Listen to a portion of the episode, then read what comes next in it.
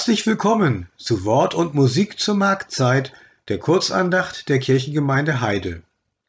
Heute hören Sie in den Musikanteilen als besondere Gäste Paul Nenskewill an der Orgel und Thomas Hartog auf der Trompete.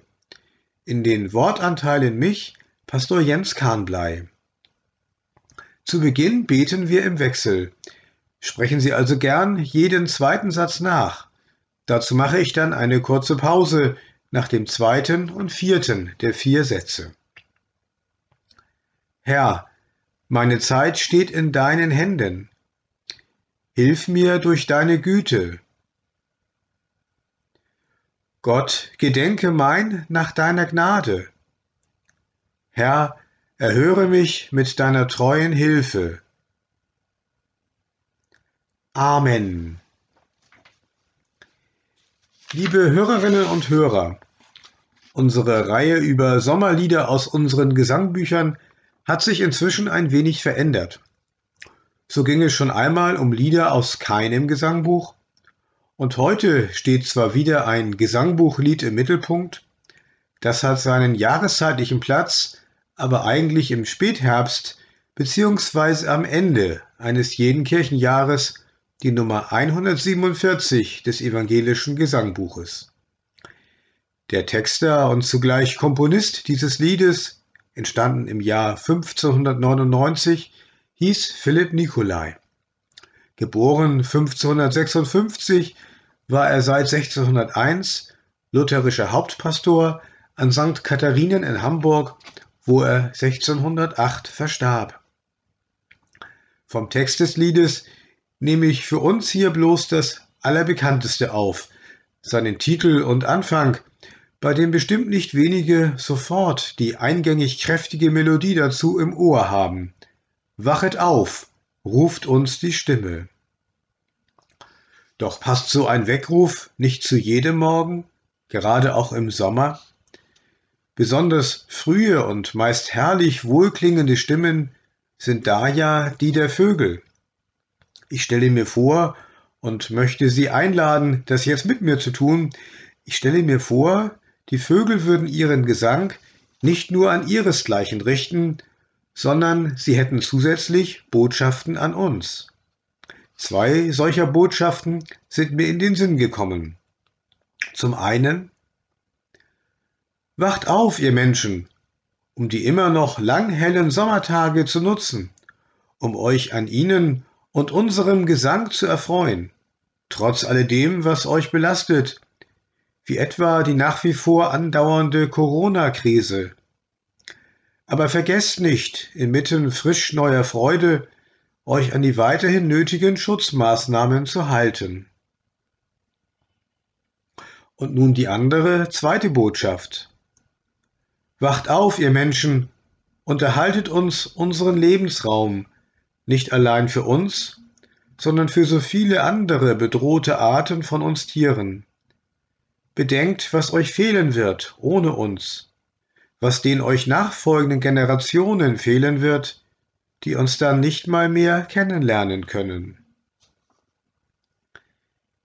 Hätten die Vögel solche Botschaften an uns, wären sie wie Botinnen und Boten Gottes.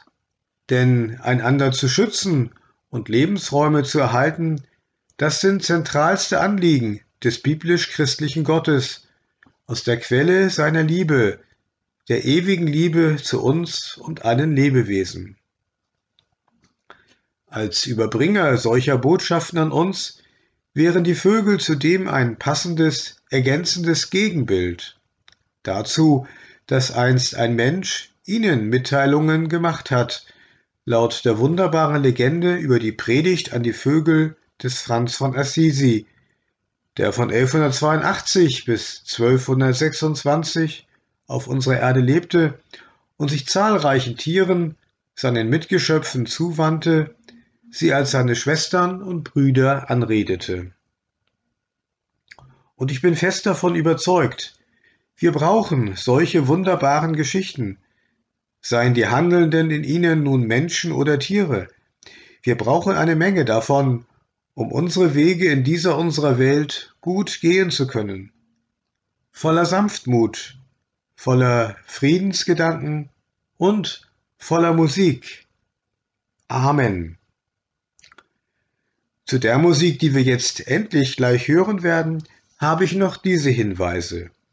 Paul Nenskewill an der Orgel und Thomas Hartog auf der Trompete spielen in der Meldorfer St. Johanneskirche, dem dortigen Dom, eine Choralimprovisation von Siegfried Karg-Ehlert, eben zu dem Choral Wachet auf, ruft uns die Stimme. Auch das Glockengeläut, das uns schon eingangs begrüßte, brachte uns Paul Nenskewill als freundlichen Gruß aus der benachbarten Meldorfer Gemeinde und seinem Dom mit. Vielen Dank für all das.